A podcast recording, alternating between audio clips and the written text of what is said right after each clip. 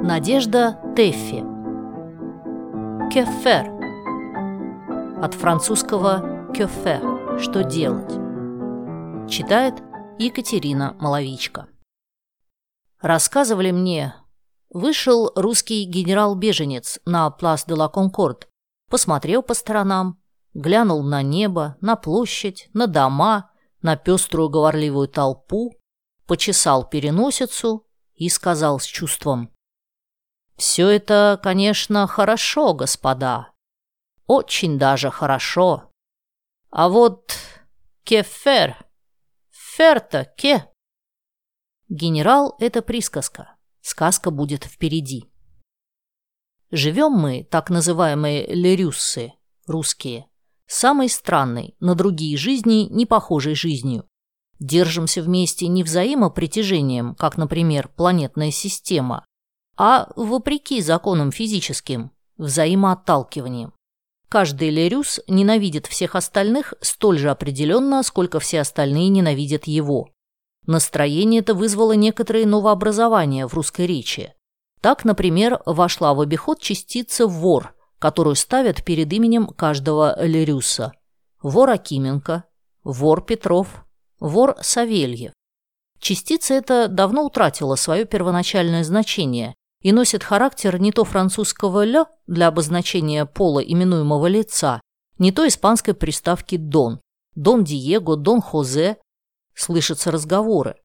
Вчера у вора Вельского собралось несколько человек. Были вор Иванов, вор Гусин, вор Попов. Играли в бридж. Очень мило. Деловые люди беседуют. Советую вам привлечь к нашему делу вора Парченку. Очень полезный человек. А он не того, не злоупотребляет доверием. Господь с вами. Вор Парченко, да это честнейшая личность, кристальной души. А может быть, лучше пригласить вора Кусаченко? Ну нет, этот гораздо ворее. Свежеприезжего эта приставка первое время сильно удивляет, даже пугает. Почему вор?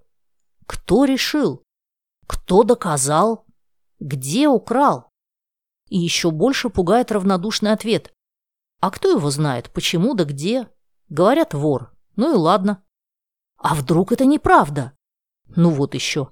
А почему бы ему и не быть вором? И действительно, почему? Соединенные взаимным отталкиванием, лирюсы определенно разделяются на две категории – на продающих Россию и спасающих ее. Продающие живут весело. Ездят по театрам, танцуют фокстроты, держат русских поваров, едят русские борщи и угощают ими спасающих Россию.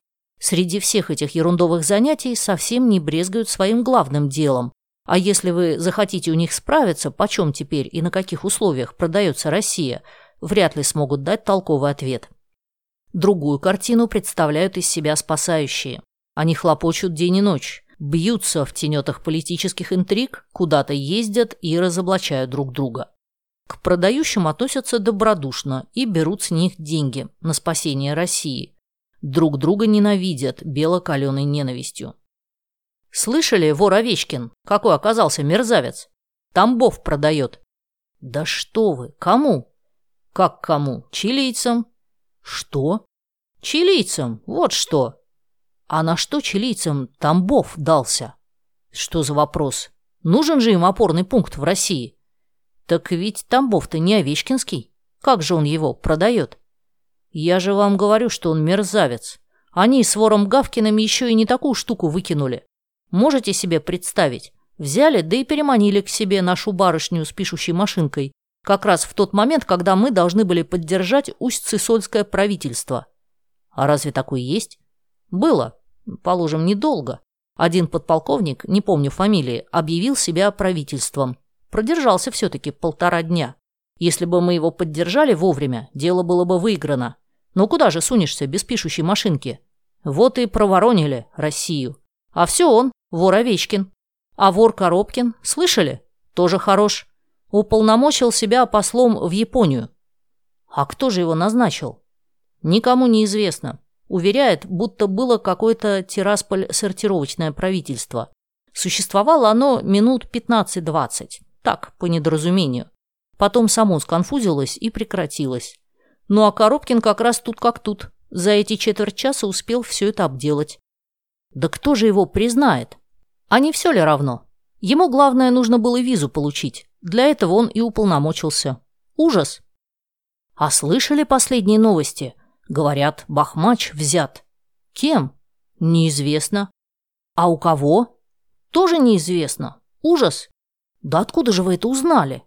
Из радио. Нас обслуживают три радио. Советское, Соврадио, Украинское, Украдио и наше собственное, первое, европейское, Переврадио. А Париж как к этому относится? Что Париж? Париж известно, как собака на сене. Ему что? Ну а скажите, кто-нибудь что-нибудь понимает? Вряд ли. Сами знаете, еще Тютчев сказал, что умом Россию не понять. А так как другого органа для понимания в человеческом организме не находится, то и остается махнуть рукой. Один из здешних общественных деятелей начинал, говорят, животом понимать, да его уволили. да, да. Посмотрел, значит, генерал по сторонам и сказал с чувством. Все это, господа, конечно, хорошо. Очень даже все это хорошо. А вот кефер, ферта, ке. Действительно, ке.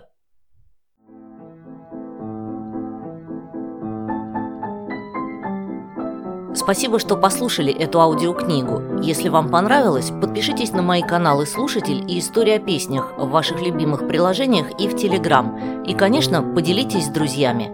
Я ценю вашу поддержку.